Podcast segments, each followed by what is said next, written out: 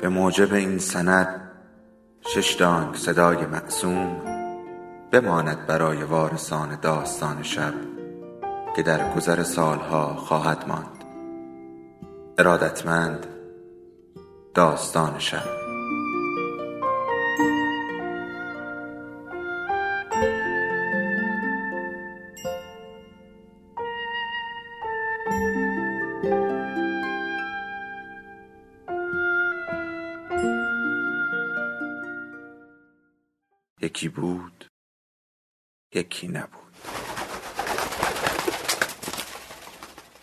فقط این بلایای طبیعی نیست که تعادل همه چیز را به هم میریزد. گاهی اتفاقهای کوچک باعث فجایعی بزرگ می‌شوند. ملین مندرو غمگین نیست داستان بلندی است که اسامی تمام شخصیت ها واقعی هستند و سعی شده است روند قصه به تاریخ وفادار باشد. به غیر از آن همه اتفاقات قصه ها و روایت های این داستان غیر واقعی و از تخیلات نویسنده برآمده است.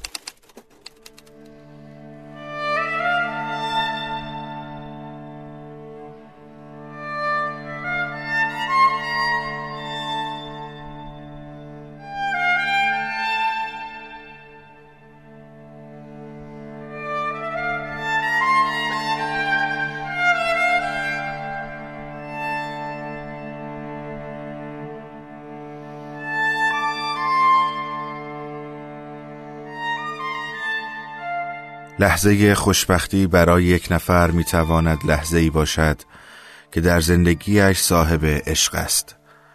برای یک نفر دیگر می‌تواند روزی باشد که صاحب فرزند شده یا صاحب مالی. تصاحب معنای دقیق و تمام خوشبختی است. رسیدن به هر آنچه که یک جایی در پس ذهنت ایستاده به تو لبخند می‌زند و با دستهایی که روی سینه قفل هم کرده قدرتش را به رخت می کشد در پس ذهن من اما هیچ چیز نایستاده است من چیزی را می خواهم و به دستش می آورم فرقی نمی کند آدم باشد زمین باشد یا حتی خورشیدی که از پشت پنجره انتهای راه رو میتابید و روی زمین سایه ای از میله های بلند حفاظ را نقش می‌زد. سیگار خاموشم را گذاشتم گوشه لب. ادنان کبریت کشید و سیگار را روشن کرد. نگاهی به چشمهایم کرد و همانطور که من با آن چشمها دنبالش می کردم تا انتهای راه رو رفت و پشت دیوار گم شد. تکیه دادم به در و دود سیگار را از ریه ها و گلویم بیرون دادم. صدای ضعیف سمیرا را از پشت در می شنیدم که داشت برای مردک قلابی حرف می زد. همه یکی رو دارن که باعث بیخوابی های شبونه اونهاست. باعث نسخه های پر از قرص اعصاب پر از قرص خواب پر از قرص هرس پر از درد پر از آهن. همه یکی رو دارن که هیچ وقت نمیاد که دیگه هیچ وقت رو نمی‌خواد. حالا اون یکی یا تویی یا منم یا اون. حرفهایش پوسخندی گوشه صورتم میکاشت. من آن کسی نبودم که دلیل بیخوابی های سمیرا و قرص اعصاب و قرص خواب شده بود. آن یک نفر من نبودم. دوباره نگاه کردم به سایه میله های روی زمین که پر رنگ تر شده بود. سرخی غروب اما میان تیرگی میله ها گیر افتاده بود. کم کم بیجان می‌شد و جایش را به روشنایی بیرنگ آسمان پس از غروب می‌داد. پشت سرم را چسباندم به در و کام عمیقی از سیگار نیم سوخته گرفتم. دود گرم در دهان و گلویم پیچ تاب خورد و سینم را گرم کرد. گرمای شبیه گرمای آغوش سمیرا بود که من را در خودش میپیچید و آنقدر میسوزاند که اگر می‌خواستم می‌توانستم همانجا با خیال راحت بمیرم. گرمای شبیه داغی دستهای سمیرا بود. وقتی که تن لرزانش با بیحالی میان حلقه تنم میماند روی گردن و شانه هایم راه می‌رفت و جای پای انگشتانش شبیه سوختگی تا مغز استخوانهایم فرو می‌رفت. گرمایش شبیه گرمای لبهای سمیرا بود که بوسیدنشان مثل وضع شدن به منبع بیپایانی از گدازه های آتشفشانی تمام تنم را زوب می کرد و وقتی سرم را از صورتش دور می کردم با لبخندش روی همه سوختگی ها مرهمی خنک می ریخت. دود را از دهانم بیرون دادم و به پیچیدگیش روی هوا نگاه کردم پیچیدگی دود هم شبیه سمیرا بود. شبیه پیچ و تاب اقواگر تنش وقت راه رفتن شبیه پیچیدگی و گنگی حرفهایش شبیه نامفهومی خیالاتش. حتی سبکی و از دست رفتنی بودن دود هم شبیه سمیرا بود. از استوانه پیچیده شده از تنباکوی چند سانتیمتری فرو می‌رفت در جانت و وقتی از میان لبهایت رهایش می‌کردی روی پوست هوا کم رنگتر و کم رنگتر می‌شد تا جایی که تمام شود و تو نفهمی که چطور از دست رفت. دود غلیز سیگار شبیه سمیرا بود. دود را نمی شود در قفس انداخت و یا میان انگشتان مشت دست حبسش کرد. دود را نمی شود وصل کرد به دنبال خاطره ای و ماندگارش کرد. اینکه دود از دست می رود اینکه سمیرا مثل این بود که داشت از دستم می‌رفت قانون طبیعت بود اما من صدام حسین به هیچ قانونی در جهان محدود نمی شدم من طبیعت خودم را داشتم. من قانون خودم را وضع می کردم من جهان خودم را خلق می کردم جهانی که در آن سمیرا با همه گرمیش با همه پیچ و تاب و گنگ بودنش با همه از دست رفتنی بودنش مال من بود. در قفس من می ماند و من صاحب لحظه به لحظه زندگیش بودم. تا ساعتی که من دیگر نخواهمش و در آن وقت پشت در اتاق سمیرایی که خودکشی کرده بود وقتی که مردک قلابی را فرستاده بودم بالای سرش تا خوب و دقیق تصویر مری خودم را در آن ذهن پیچ و تاب خورده اش حک کند ساعت نخواستنش قرار نبود تا پایان دنیا هم برسد. نگاه کردم به روشنایی پس از غروب که انگار خودش را میکوبید به شیشه تا در جان تاریکی راه را نفوذ کند. پک دیگری به سیگارم زدم و دود سیگار را در گلویم نگه داشتم. از اتاق سمیرا هیچ صدایی نمیشنیدم. اگر خوب نگاه می کردم می توانستم صدای لرزیدن دندانهای سمیرا وقت نگاه کردن به مردک قلابی یا صدای قلبش که خودش را شبیه یک زندانی مجنون وحشت زده پشت یکی از سینه هایش می کوبید یا صدای خون که مثل مار ماهی توی رکهایش سر می خورد و به دیواره رکها فشار می آورد را هم بشنوم. چشمهایم را روی هم گذاشتم. پشت پلکایم مردمک های گشاد شده سمیرا که خیره به مرد و اسلحش بود را می‌دیدم.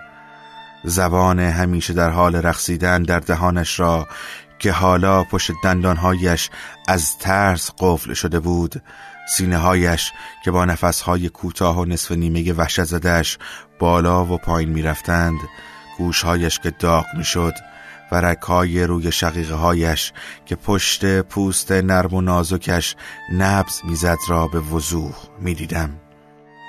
ترس. ترس بهترین قاتل مغز است. ترس از یک جایی لابلای چین خوردگی های عمیق مغز می جوشد و مثل شیره یک درخت آرام آرام روی تک تک سلول های بدن شره می کند ترس چنان روی روح و تن و جان کسی را که به او غالب شده می چسبد که انگار آن لحظه آخرین لحظه دنیاست. مغز دیگر نمی‌تواند هیچ چیز را بعد از آن لحظه تصور کند.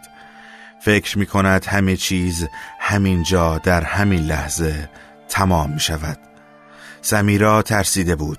این را از تصور صدای نفسهای گرم بریده بریدش دستهای سفید و ظریف لرزانش گوشه پلک چپش که میپرید رگی که زیر پوست شفاف گردنش متورم شده بود و دهان کوچک همیشه داغش که خشک شده بود.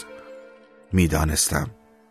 می‌دانستم که در آن لحظه ترس چسبیده به جان سمیرا و دارد مغز و تنش را متلاشی می کند صدای جیغ گوشخراش سمیرا مهر تأییدی به تمام تصورات من بود و صدای شلیک گلوله امضایی پای فرمانی که سمیرا را تا سرحد مرگ می‌برد اما زنده برمیگرداند. نگاه کردم به روشنایی کم جان پشت شیشه. دقیقا آن لحظه ای از غروب که خالد می گفت همه حیوانات مهیای شکار پسر بچه ها می شوند بجم پسر هوس نکردی که بخوریم به گرگ و میش می‌دونی که گرگ و میش یعنی گرگ رو نمیشه از میش تشخیص داد. دلت که نمی‌خواد لقمه یکی از این گرگای میش نمایی که مهیای شکار پسر بچه ها میشن بشی. خالد زیاد حرف می‌زد. پشت سر هم تون تون طوری که بعضی از کلمه ها را نصف نیمه تلفظ می کرد صبح خودش را رسانده بود خانه دایی خیرالله و اجازه خواسته بود من را که تازه سه ماه بود از خانه ابراهیم بیرون زده بودم و ساکن خانه خیرالله بودم ببرد شکار. می گفت شکار کار مرد است. تو از خیلی از مردا مردتری حسین. من با هر کسی شکار نمیرم. من دست هر کسی تفنگ نمیدم. حواست که هست. اشاره داد که دستم را بالا بیاورم. دو دستم را مقابلم گرفتم. یکی از تفنگهایش را از روی شانش برداشت و گذاشت روی ساعد دستهایم. دستهایم از سنگینی تفنگ پایین رفت. خالد با بدجنسی خندید. نکنه سنگینه برات. سر تکان دادم یعنی که نه. خالد با لبخندی که فکر کردم به معنی تشویق است جوابم را داد. نمی‌خواستم خیال کند من به درد شکار نمی‌خورم. نمی‌خواستم هیچ کس خیال کند من به درد کاری نمی‌خورم. از اینکه کسی فکر کند بی مصرفم متنفر بودم. از کسی که فکر کند بیهوده ام هم متنفر بودم. همانطور که از ابراهیم متنفر بودم. هر بار که مجبورم می‌کرد دزدی کنم و آخرش با دست طوری پشت گردنم می‌زد که دردش تا پشت چشمهایم را میسوزاند. هر بار که با کمربند چرمیش به جانم میافتاد و به پدرم فحش می‌داد.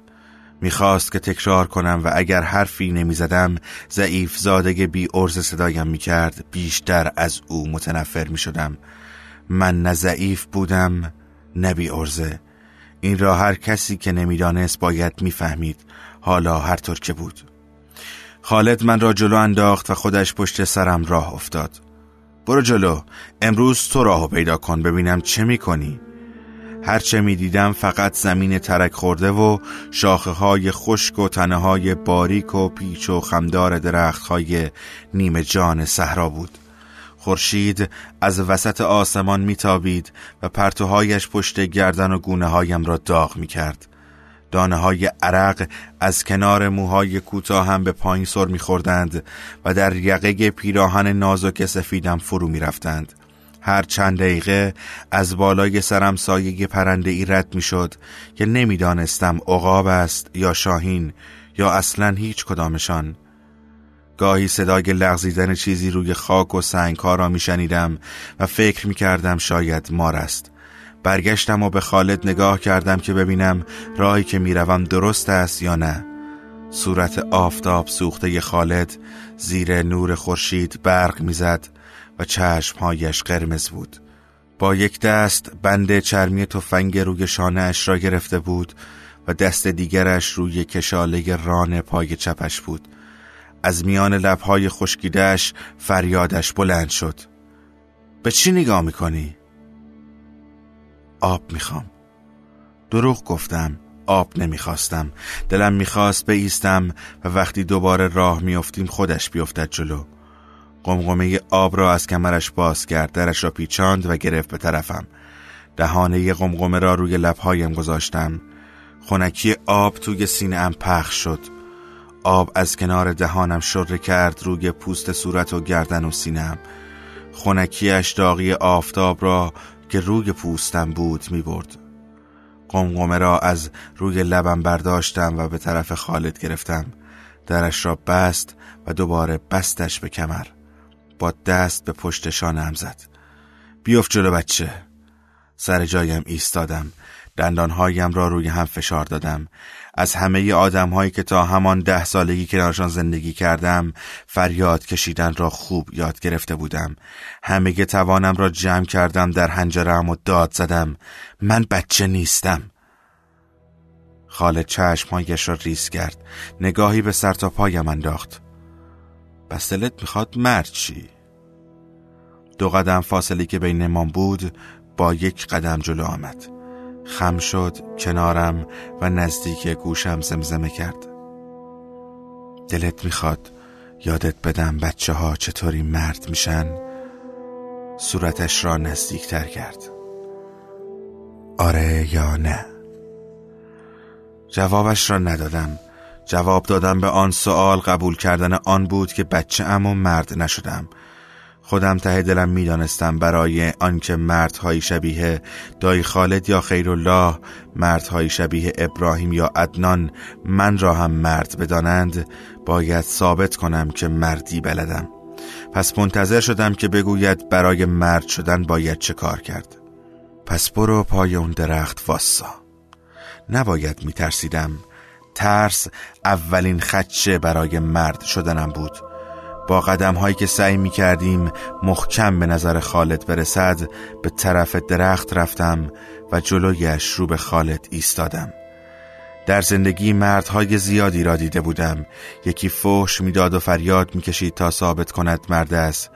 یکی بار سنگین بلند می‌کرد و زور بازوهایش را به رخ می‌کشید. یکی کتک می‌زد و یکی سیگار می‌کشید و یکی هم مثل خالد تفنگ دست می‌گرفت چون بلد بود بکشد مرد حساب می‌شد. در آن لحظه من هم می‌خواستم کشتن یاد بگیرم می‌خواستم اسلحه سنگین روی شانم را بگیرم دستم و یادم بدهد چطوری و با کدامین انگشت ماشه را فشار دهم برای کشتن. خالد کشتن پلنگ را یادم می‌داد و من به جایش ابراهیم را میکشتم.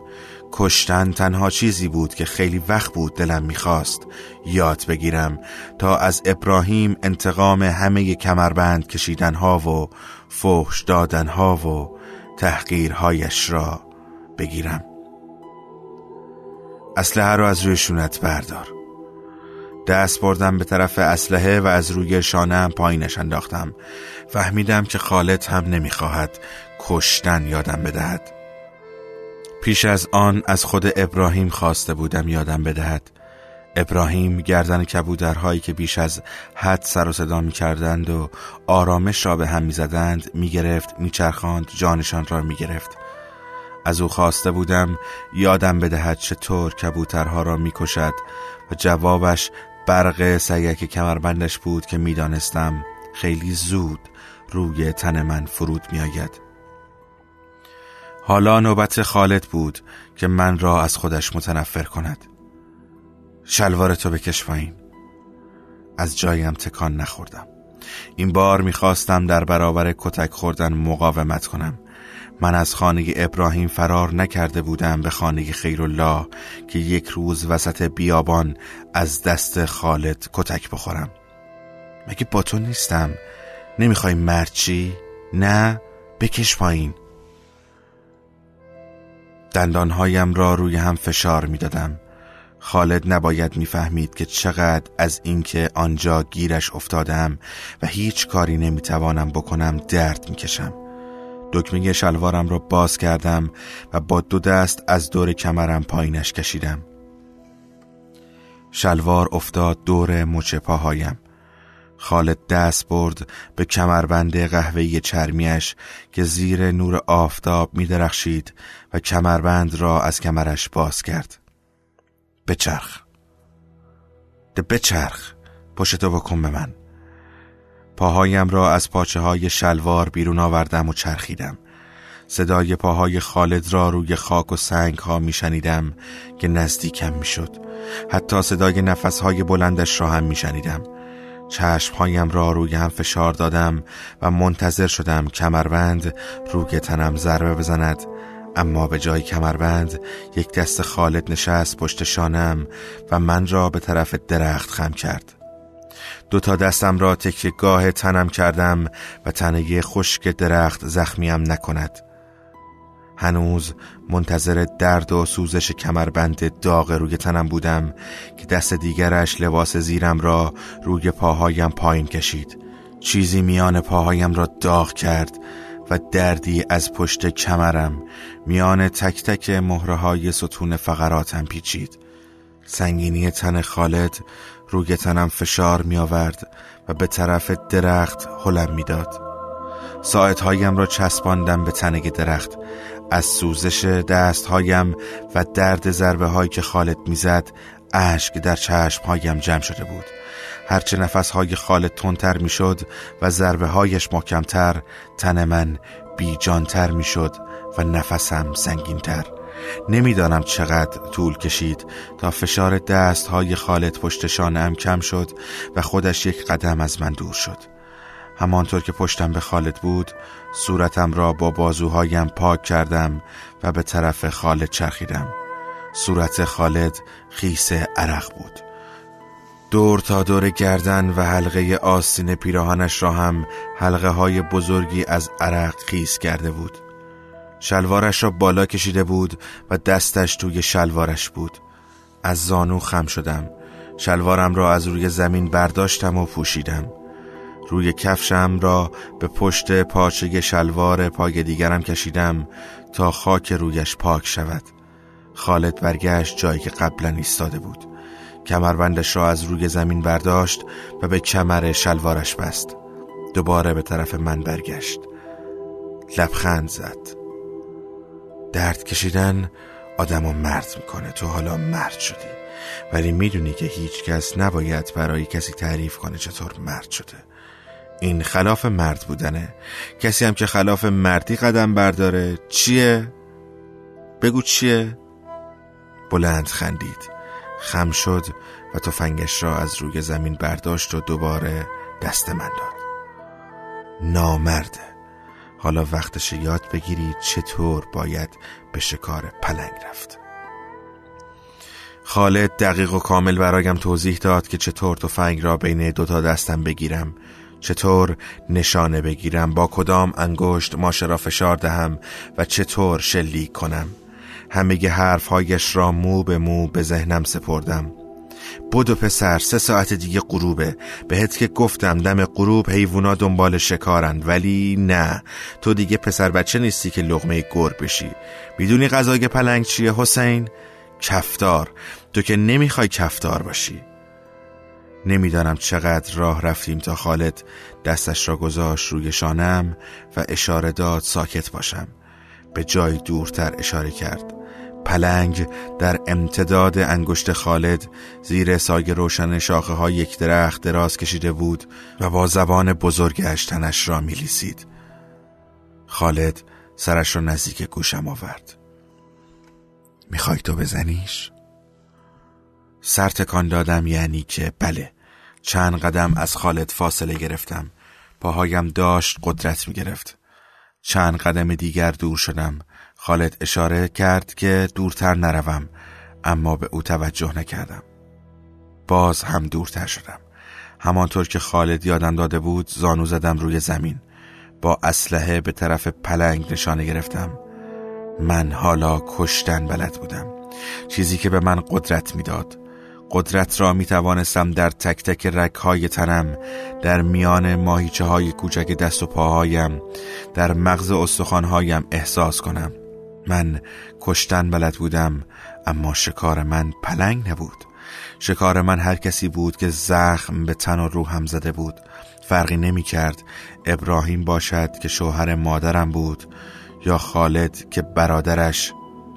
فرقی نمی کرد چنگ زدم به زمین و سنگی در مشتم گرفتم.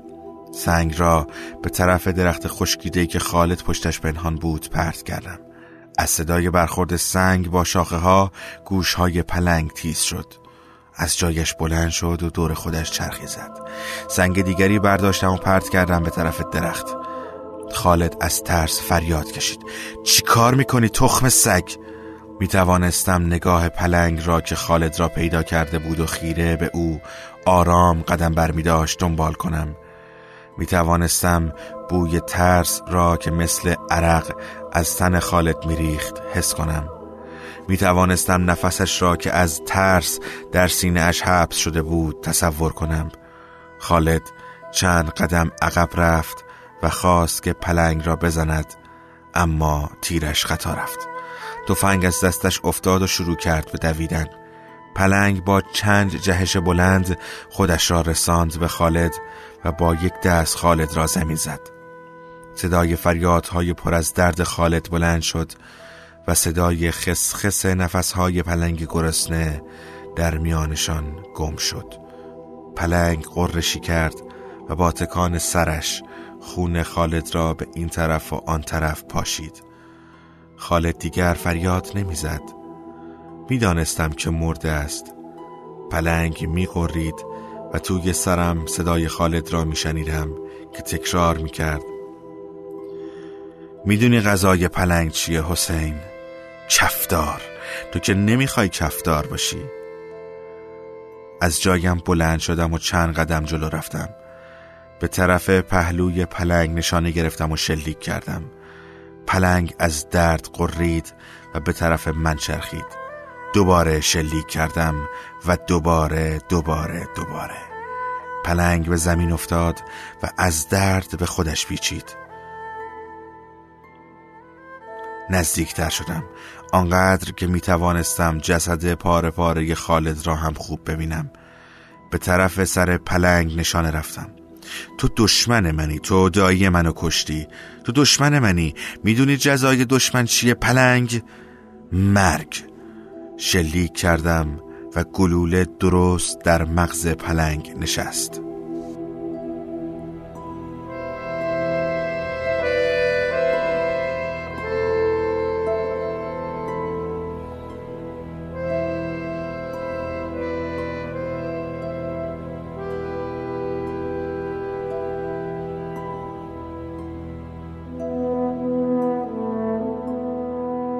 همانطور که تکی داده بودم به در دستم را کشیدم به سردی دستگیره فلزی در.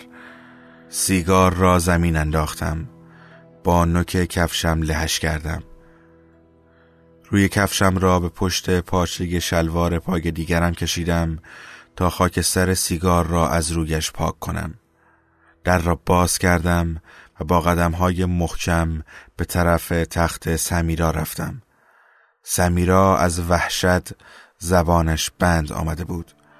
مثل کسی که حق حق می کند شانه هایش تکان می خورد اما هیچ صدایی از او در نمی آمد جز صدای نفسهای بریده بریدهش چشمانش میان صورت من و صدام قلابی که روی صندلی جان داده بود میچرخید بدن برهنش میلرزید دستهایش را دور تنش پیچاند. مثل غریقی که او را از آب بیرون کشیده باشند و برای نفس کشیدن تقلا کند تا سرآخر بتواند چنگ بزند به هوا و مشتی هوا را با فشار وارد ریه هایش کند. نفس کشید و به دنبال شبیه زنان کولی شیون کرد. آنقدر نزدیکش شدم که می توانستم گردی مردمک تیرش را میان حلقه روشن چشمانش ببینم. دستم را گذاشتم زیر چانهش و صورتش را به طرف خودم گرفتم. چانهش توی دستم میلرزید. حق حق می‌کرد. عشقهایش مثل دانه های نابالغ و کوچک مروارید از پای پلکش روی گونه های برامدهش سر می‌خورد و روی دست من میریخت. عشقهایش گرم بود. می‌گویند گرمی اشک از سوختگی دل است. می‌گویند وقتی که دل آتش می‌گیرد درد به شمایل یک دست آتش را به باد می‌زند و تون ترش می‌کند. گرمای سوختگی دل تا پشت چشم ها میآید و عشق ها را مثل قطره های آهن مذاب داغ می کند صورتم را نزدیک صورت سمیر آوردم. آنقدر نزدیک که نفسهای داغش که با گریه از میان لبهای خوشرنگش بیرون می‌زد به صورتم می‌خورد. دست دیگرم را از پشت سر میان خرمای موهایش بردم و چنگ زدم به دسته ای از موها. می‌دونی اولین چیزی که شکار کردم چی بود؟ یه پلنگ. وقتی گلوله رو توی مغزش شکوندم نزدیکش شدم. مرده بود اما تنش هنوز گرم بود. تن گرمش رو بغل کردم. می‌تونستم تمام قدرتی که توی ازولاتش بی مصرف مونده بود رو حتی از زیر پوست کلفتش احساس کنم. پلنگو قبل از کشتن زخمی کرده بودم.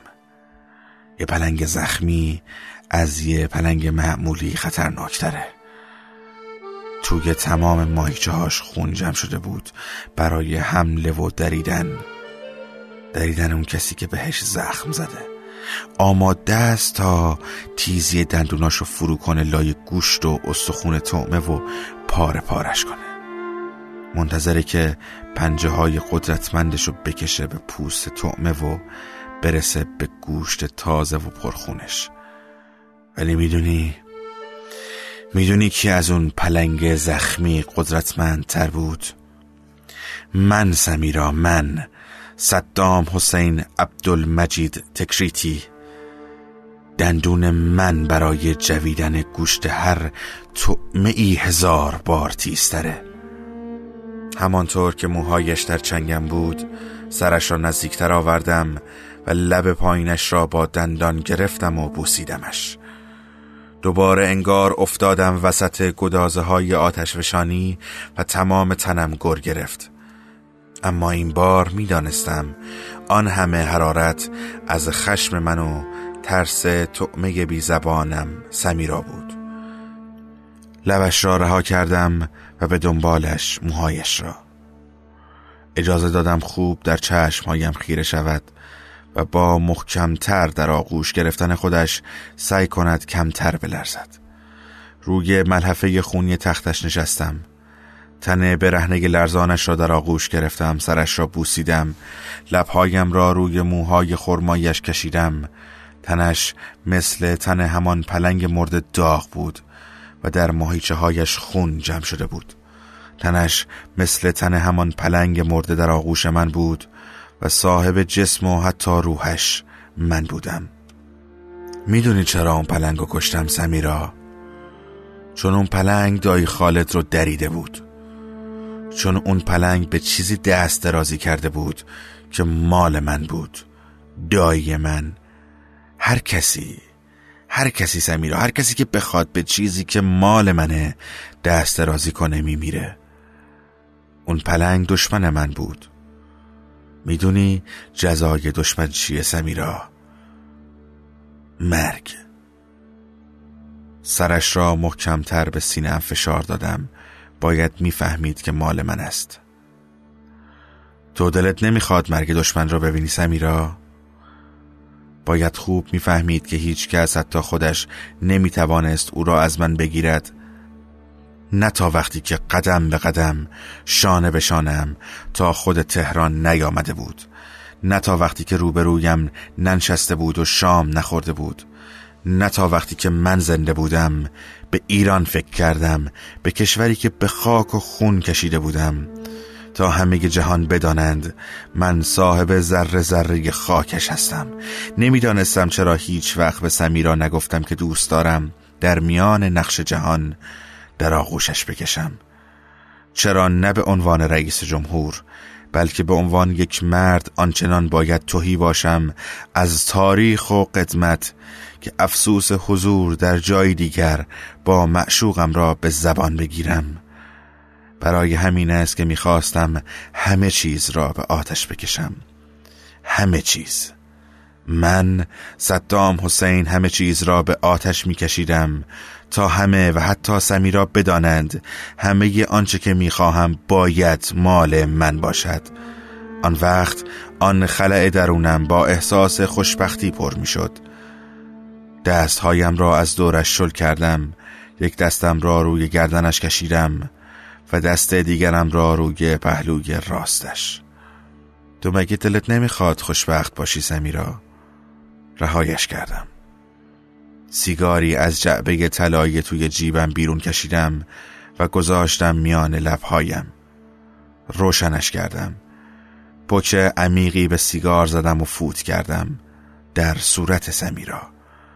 سیگار را از میان لبهایم برداشتم و گذاشتم میان لبهای لرزان سمیرا بکش. سیگار بعد از عشق بازی عجیب میچسب سمیرا از روی تخت بلند شدم. پایم خورد به صندلی کنار تخت و جسد مرد قلابی روی زمین افتاد. خونی که از سرش ریخته بود نوک کفشم را کثیف کرد. روی کفشم را کشیدم به پشت پاچه شلوار پای دیگرم که خون را پاک کنم.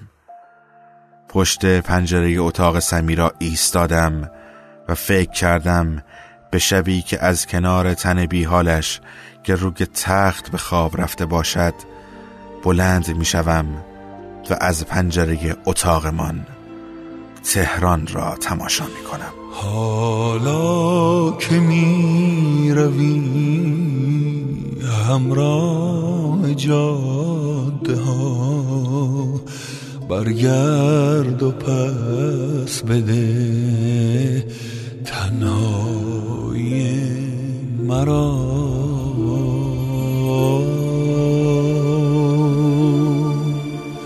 بی خاطرات تو بی آرزوی تو. دل را کجا برم؟ شب گریه را کجا؟ دیگر تنها گریه عالم را می‌داند از عشق.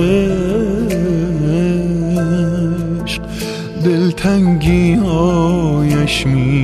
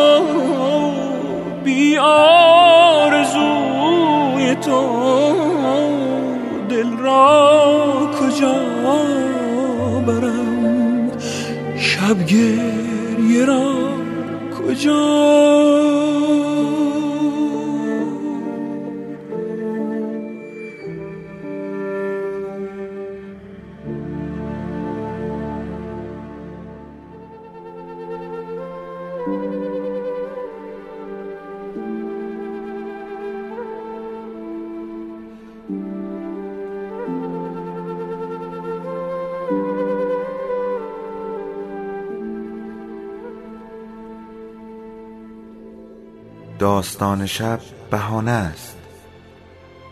برای با هم بودن دور هم نشستن شنیده شدن.